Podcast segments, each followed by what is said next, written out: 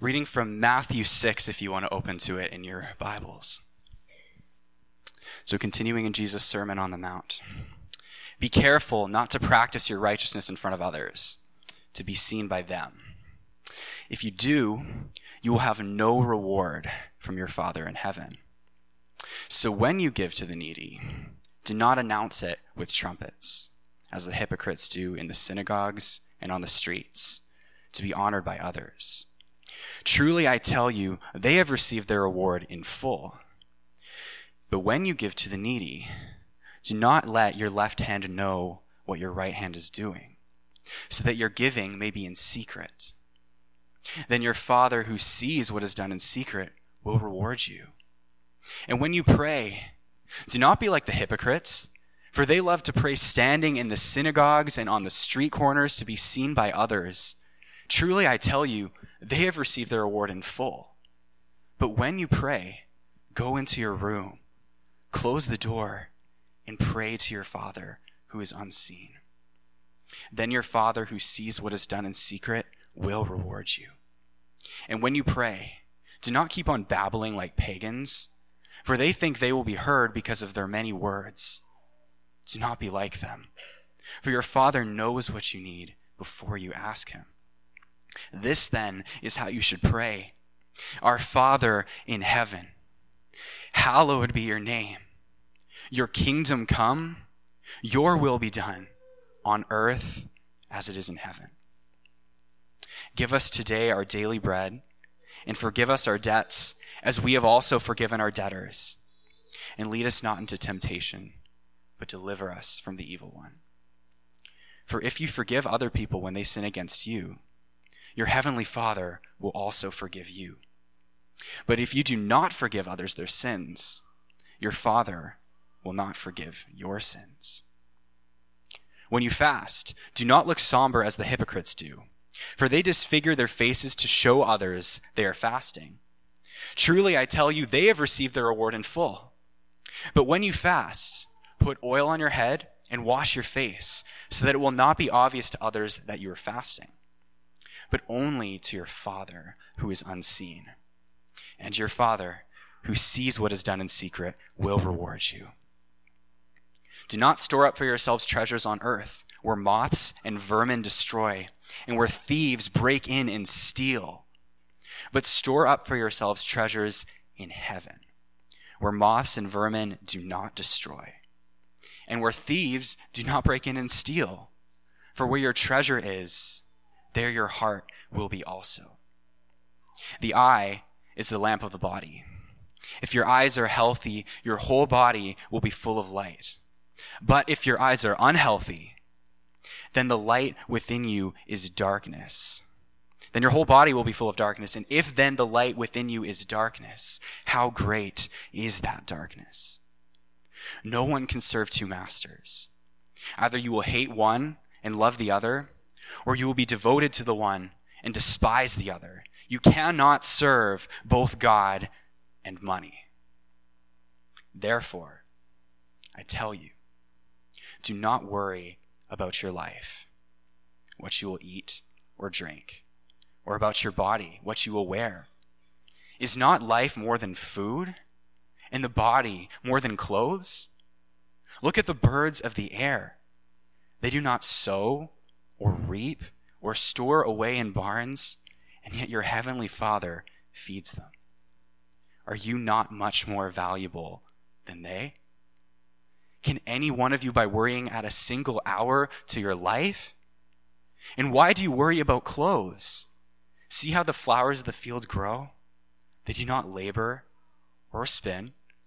And yet I tell you that not even Solomon in all his splendor was dressed like one of these. If that is how God clothes the grass of the fields, which is here today and tomorrow is thrown into the fire, will he not much more clothe you? you of little faith. So do not worry, saying, What shall we eat? Or what shall we drink? Or what shall we wear? For the pagans run after all these things, and your heavenly Father knows that you need them.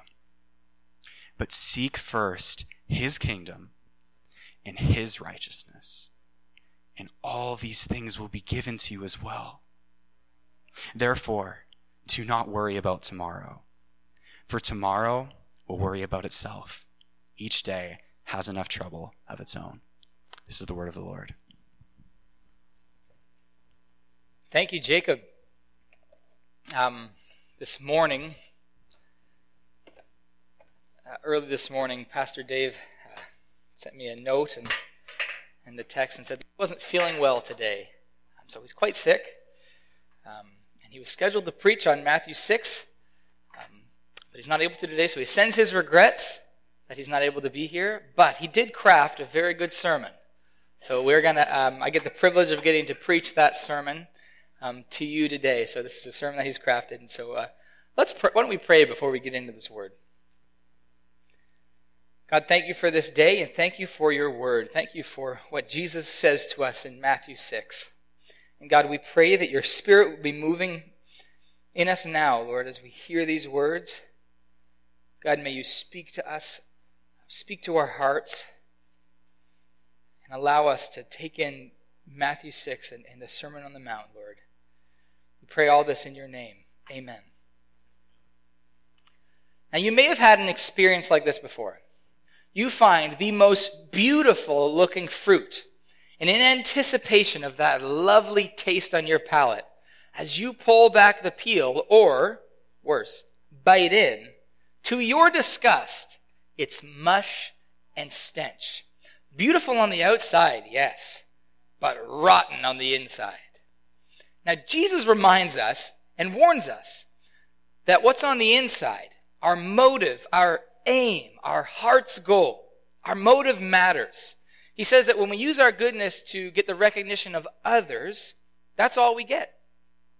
Like a beautiful fruit that's rotten to the core. God, who sees our hearts, he won't be deceived by our play acting.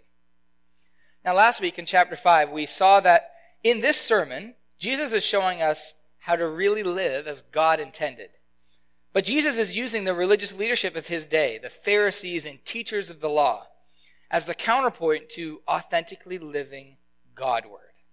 He says that our right living must go well beyond how they live for those who are his followers. We need to live better than them.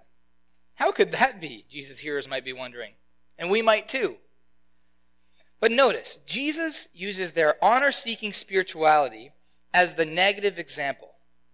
Although they may be doing good things, giving, prayer, fasting, but their aim, it isn't to love God, to simply reflect and resemble their Father in heaven. It's themselves. And so they don't get God. They get only what they were after recognition from others, nothing else.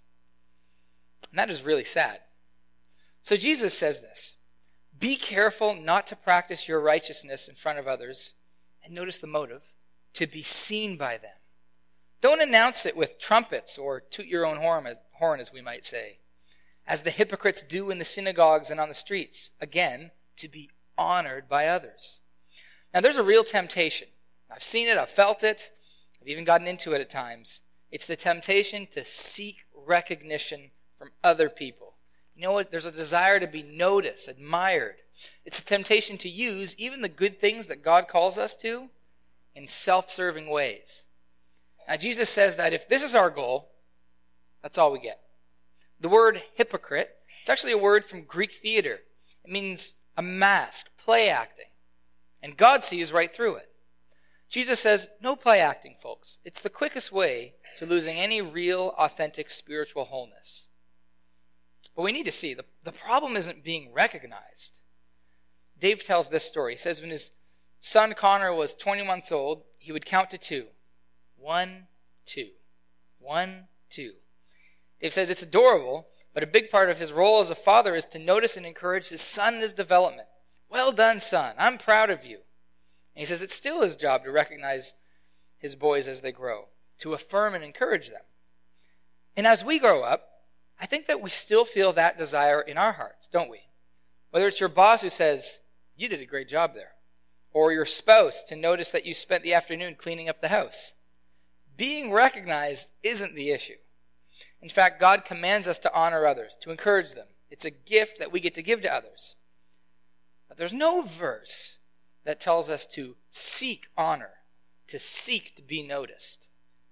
So the problem isn't being recognized, it's seeking it from the wrong sources.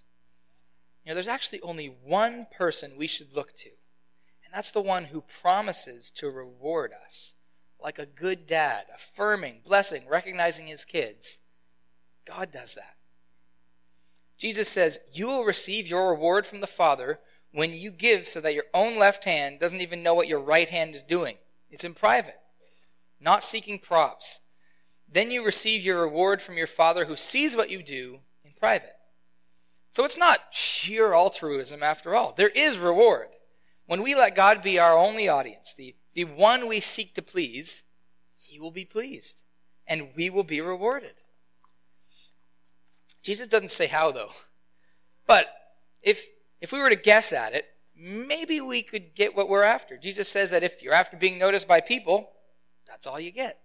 Or if you're praying in secret, seeking God just to get God, to connect with Him, well, that's what you'll get. God Himself.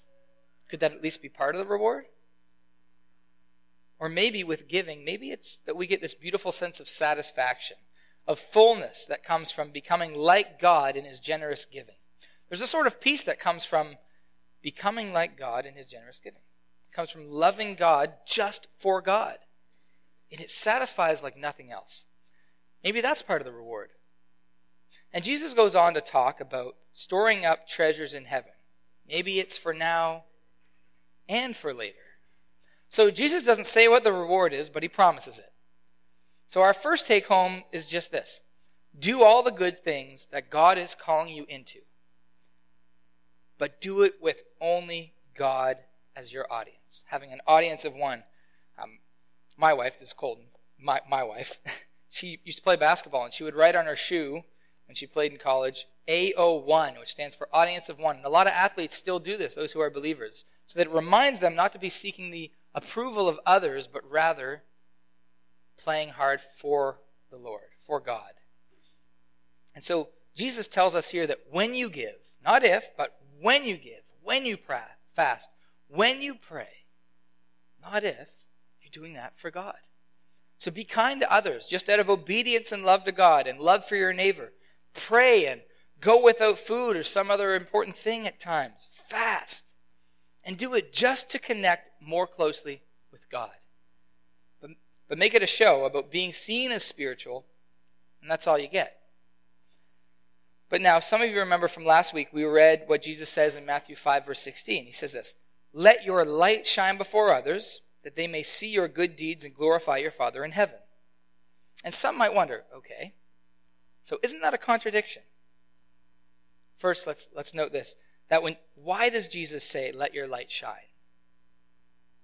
That others may see your good deeds and glorify your Father in heaven. So the motive, it isn't self seeking, it's about glorifying God. And second, notice that when Jesus says, Let your light shine, that comes right after a discussion about being the salt of the earth, meaning being distinct as God's people, different in order to show God's goodness to the world. So those who are tempted on the one hand to hide their light, to not have any public witness in their community, you know, that might be because we're embarrassed and we don't want people to know that we're Christian. We'd rather blend in than let anything distinctive about our faith shine through. It's a lack of boldness. On the other hand, others might ever so subtly use giving or prayer or other spiritual practices for recognition. So, what's the fix? Over a hundred years ago, a guy named A.B. Bruce, he proposed a way through personal cowardice on the one side and spiritual vanity on the other. This is what he says. Show when tempted to hide, hide when tempted to show. You know, that's, that's helpful, isn't it? Show when tempted to hide, hide when tempted to show. You know, Jesus protects us with his words on our motives from inauthentic approach to spiritual practice that ultimately it doesn't have anything to do with God, but just seeks human approval. Jesus deals with mixed up motives, but that's not all. Jesus also knows the propensity of our hearts to search for our security in the wrong place. Do not store up for yourselves treasures here on earth, where moths and vermin destroy and where thieves break in and steal, but store up for yourselves treasures in heaven.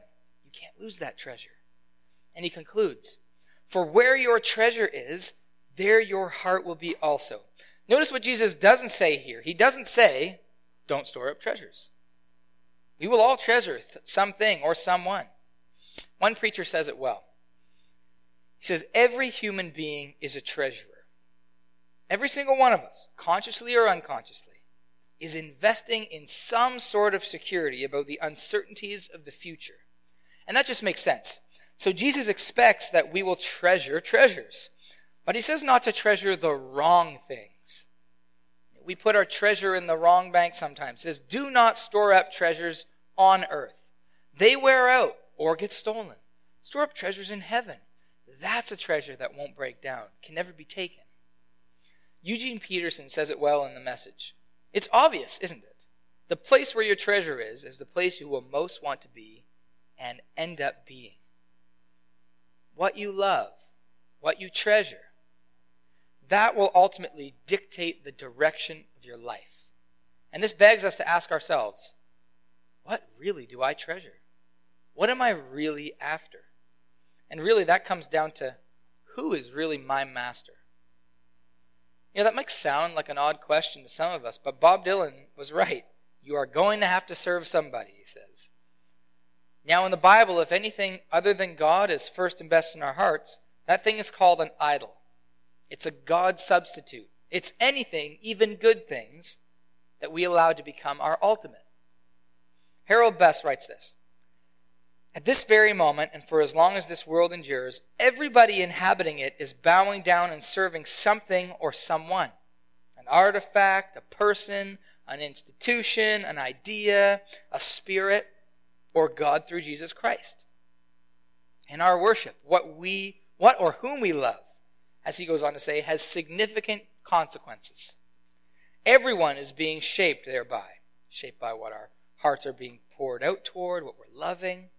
And so everyone is growing up towards some measure of fullness, whether of righteousness or of evil. No one is exempt and no one can wish to be. We are, every one of us, unceasing worshippers and will remain so forever, for eternity is an infinite extrapolation of one of two conditions. One, a surrender to the sinfulness of sin unto infinite loss, or the commitment of personal righteousness unto infinite gain. This is the central fact of our existence, and it drives every other fact.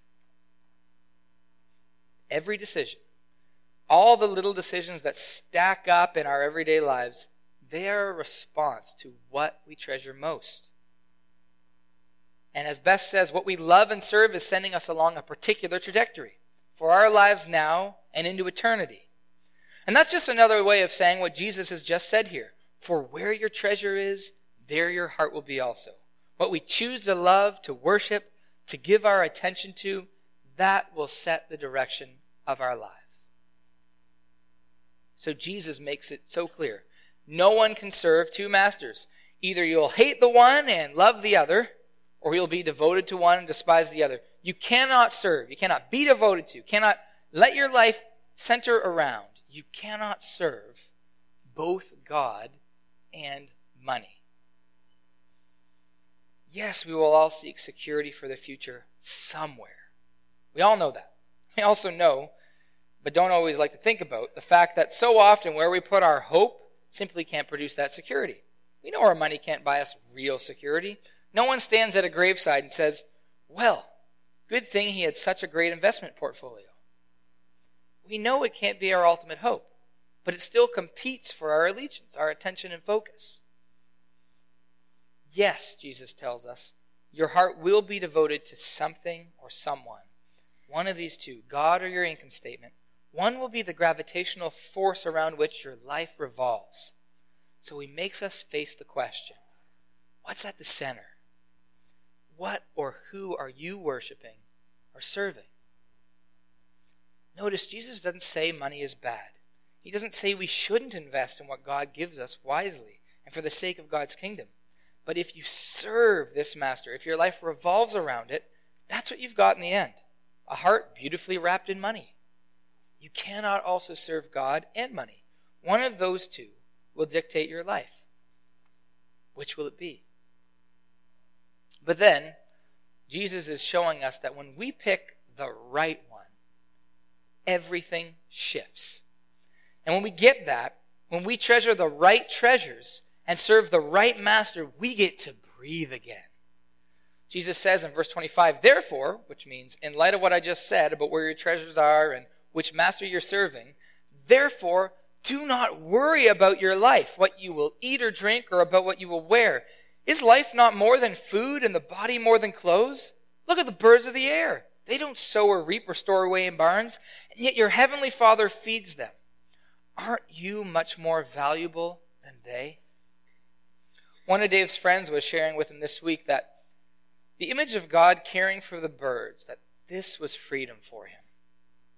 He talked about how he struggled with worry even as a little kid, that he was always stressing out about the future. But he said, when we realize we can't control tomorrow and that God loves you and cares for you, in other words, when you treasure the right treasure and serve the right master, you can actually let go of that need to control your circumstances. And that's true. Jesus says in Matthew 6:33 he says, Seek first God's kingdom and his righteousness, and all these things food, clothes to wear, the basics of your life they will be given to you as well. Your Father, He knows what you need, and He'll supply it as you focus your energy and time and money on what He's all about. But how do we get there? Jesus gives us a clue. And let's not miss this part about the eyes, but let's see now how it connects. Jesus talks about our vision, about our eyes in verses 22 to 23. When Jesus talks about the eye being healthy, this is another way of speaking about being generous. Looking at the world not for opportunity to get for myself, but to see how I can give myself to God's kingdom priorities. And the opposite, the unhealthy eye. This is a way of speaking of envious living. It's a way of looking at the world through the lens of greed, of, I gotta get what I can for me and mine. It's the outlook of Ebenezer Scrooge. So Jesus asks us, How's your eyes? How's your vision? When you look at the world, what do you see? Healthy eyes see the world with a desire to get on board with what God is up to, to participate generously in His work. Unhealthy, stingy eyes, a growing, deepening darkness. And so it seems then that he suggests if our vision is bad, we're probably treasuring the wrong treasures and serving the wrong master. And perhaps one of the key ways out of it is, well, giving. Giving loosens the grip of money on our hearts. Giving sacrificially is a signal that we trust God. By giving of our money, we say to ourselves and to God, even, of our, even our money, who we really worship. We're saying, money, it's not you I serve. You don't have control of my life. I have the, the ability to decide how to use you, not the other way around. But honestly, how do we get to that place? It seems so easy to slide into the anxiety of life in the key of currency. But notice, at the heart of the Sermon on the Mount is a prayer. The cry for the kingdom is how one theologian put it. This sermon Jesus preaches is not just a matter of information, but encounter. The kingdom is life with God. It's not a path to personal fulfillment or whole and healthy living. No, it's a program. It's life with a person, capital P. Person that Jesus prays and calls our Father. Your name, not ours, be honored. Remember? This whole section began with Jesus teaching us not to seek our honor, and this prayer reorients our hearts to whose honor we do seek. How do we seek God's kingdom first? His righteousness. We pray this prayer as true in our lives until we're simply living as God's loved kids, our Father, and desiring that His name, not ours, be honored. And your kingdom, God, not ours. And your will, your ways, not mine. This tells us, too, that kingdom life is not something we do in our strength. We are asking God for His kingdom to come because He is the only one who makes that reality. He's building his kingdom, not us, not me, not you. And we are praying our trust in him for our real and ongoing needs. Why don't we worry? Because our master, God our maker, is the source of supply. And he supplies our deepest need, our need for forgiveness and hearts that are forgiving. And it's not just that we wouldn't experience temptation, everyone will experience that. Temptation to be noticed by others. Oh, that's real. We saw that. And to put our hope in wealth. True. That's there. But by this prayer, God graces us to resist giving in. And for protection. Deliver us from evil. Jesus ends his prayer instruction in a way that is sobering and realistic. If you're a Christian, you follow a crucified Messiah. And he promised that if you follow him, you'll have trouble. Count on pressure, even hatred, Jesus tells us. They hated me. Why would you be exempt? And remember, he's already said in this sermon, Blessed are those who are persecuted on account of me. You're being treated just like the prophets of old. Rejoice and be glad, because God knows, and he will reward you. So, this prayer for deliverance, it doesn't mean we won't face pressure and pain and attack, but it's deliverance from the worst of the ravages of evil, especially the work of the evil one, God's enemy, and yours and mine. That's why Paul, he reminds us in Ephesians 6 that we really do need to be armed with the resources of our faith, with God's own words in the scriptures, with an awareness of our salvation and life in Christ, feet fitted to take the good news abroad and by a prayerfully dependent life. As Jesus makes clear, God gifts us with this incredible reality that we can actually come to the God who upholds the universe moment by moment like little kids running to the arms of a parent. But I also know that for many, prayer can seem like a chore, a thing on the to do list to, to be done. And it's true that there are many things grabbing for our attention. And it's also true that prayer has always required discipline. Like anything worth do- basically like anything worth doing in this life, any relationship needs to be cultivated to thrive. And I realize that we live in a particularly distracted age. And this means being super deliberate about carving out space and time, about going to a secret place, as we've sung about before. Finding ways to connect with God with distractions aside. And so uh, this point's been made before, but, but we'll make it again here. Our phones, these things that everyone has in their pocket, they're designed to keep grabbing our attention. So, could we actually turn off our phones for at least half an hour? Like, actually, all the way off. Um, Dave says that sometimes he does this in his praying or reading, and so, he, so that his writing isn't distracting. He says he needs to do it more. I do too. Um, Dave's brother recently asked him this How did pastors ever manage before smartphones? He was being a little cheeky, of course, but he was offering a worthwhile challenge. You know, I don't actually have to be 100% available every waking moment. I don't. You don't either. I'm allowed to go for a walk without my phone and just enjoy God's world and talk to my Father. You are too. If you needed permission to turn off your phone, and if we're able to grant it from up here, there you go. And that's one of the reasons why, why, why often we encourage people to not only use the Bible app on their phone for your times of listening to God through the scriptures. Like we suggest that you read a paper bound copy of the Bible. Super old school, yeah. But guess what? They still print these things. One reason is because your phone is designed to distract you, right? To reward your brain with hits of dopamine by constantly bringing up the possibility of something new, interesting, novel. A like comment or even a comment uh, on the social media feed. All the research on cognition tells us that. And it also tells us that we're losing our capacity for thinking deeply about important things. That's what the data says. So when you pray, not if, when you pray, go to a secret place, not to be seen by others, but just to meet with your Father.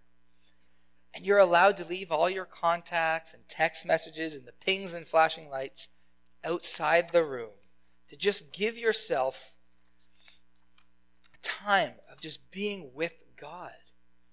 What a gift of prayer. What a gift prayer is in our distracted age because we actually get God just for God.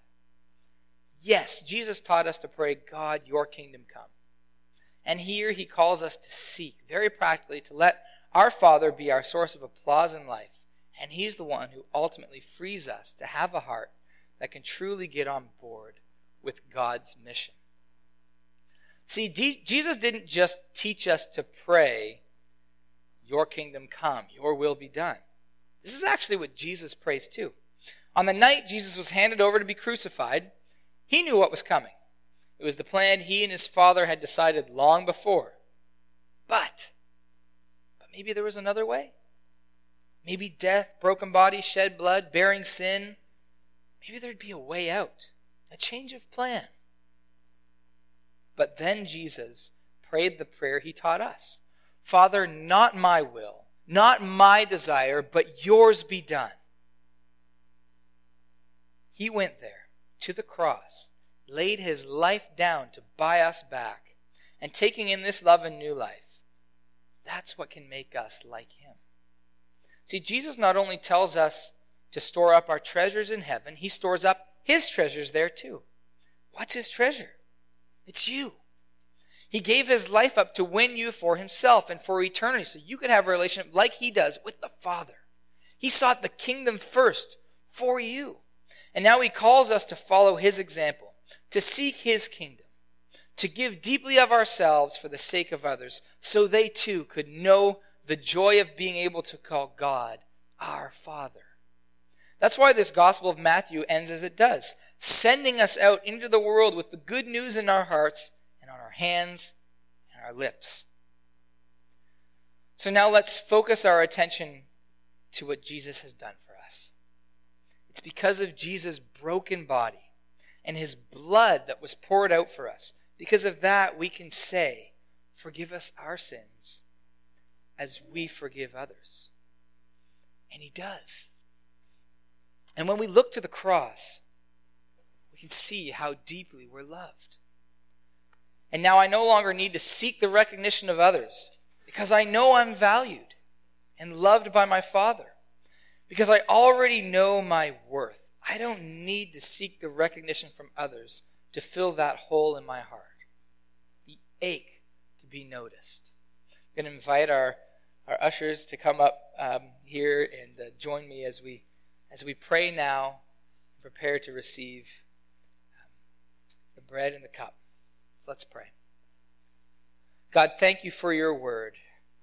And thank you that on the cross you show us how valuable we are, how loved we are, where we don't need to seek the recognition of others. Because you gave your life for us. God, that we know our worth the hole in our heart that aches to be noticed, God, you notice it. And so I pray that as we spend time here reflecting on the good news that you have paid the price for our sin, God, that your spirit might move in our hearts to convict us of those things that we are looking for approval from or in, and in those ways that we need to love selflessly too. We pray this in your name. Amen.